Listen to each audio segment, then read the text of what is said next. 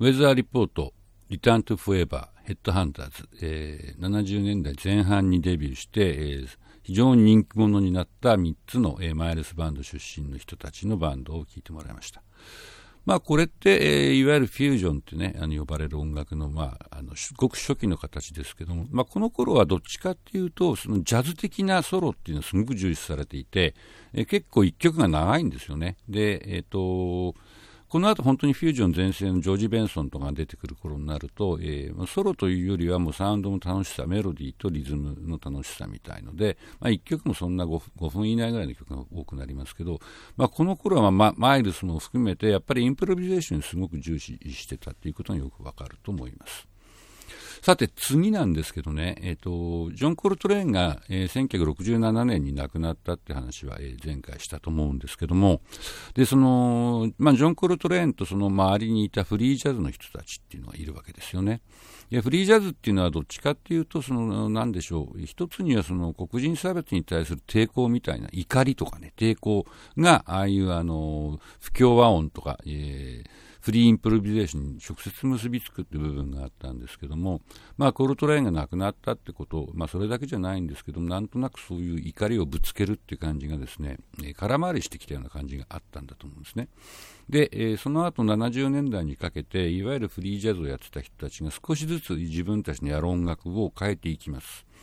で例えば、えー、アートアンサンブル・オブ・シカゴっていうフリージャズのバンドがあるんですけど、それは、えー、演劇的っていうのかな、そのまあ、5人組なんですけども、えー、顔にペインティングをするとか、えー、そういう衣装を着るみたいなことをやったり、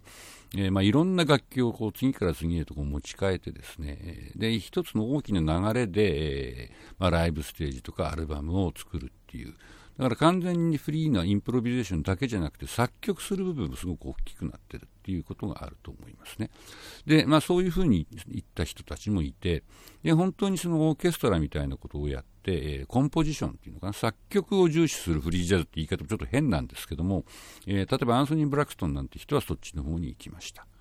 で、もう一つがこのファラオ・サンダースなんですけど、ファラオ・サンダースってあの、ジョン・コルトレーンのバンドにいた人ですよね。で、あの、コルトレーンと二人でサックス吹いてて、えー、まあ、騒音発生の役、装置の役割をやってたっていうのを言い過ぎですけど、ブエ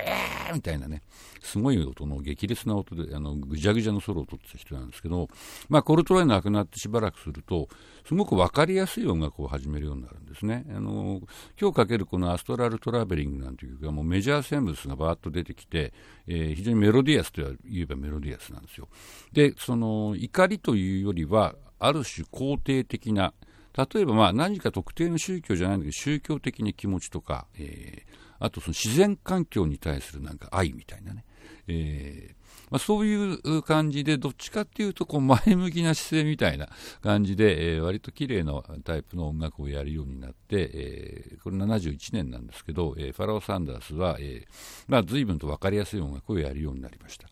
で、こういう音楽のことを後でなんですけどね、90年ぐらいにスピリチュアルジャズって呼ぶようになりました。当時はあのリアルタイムではあまりこの名前使われてなかったんですけど、まあ、スピリチュアル、ね、精神的な、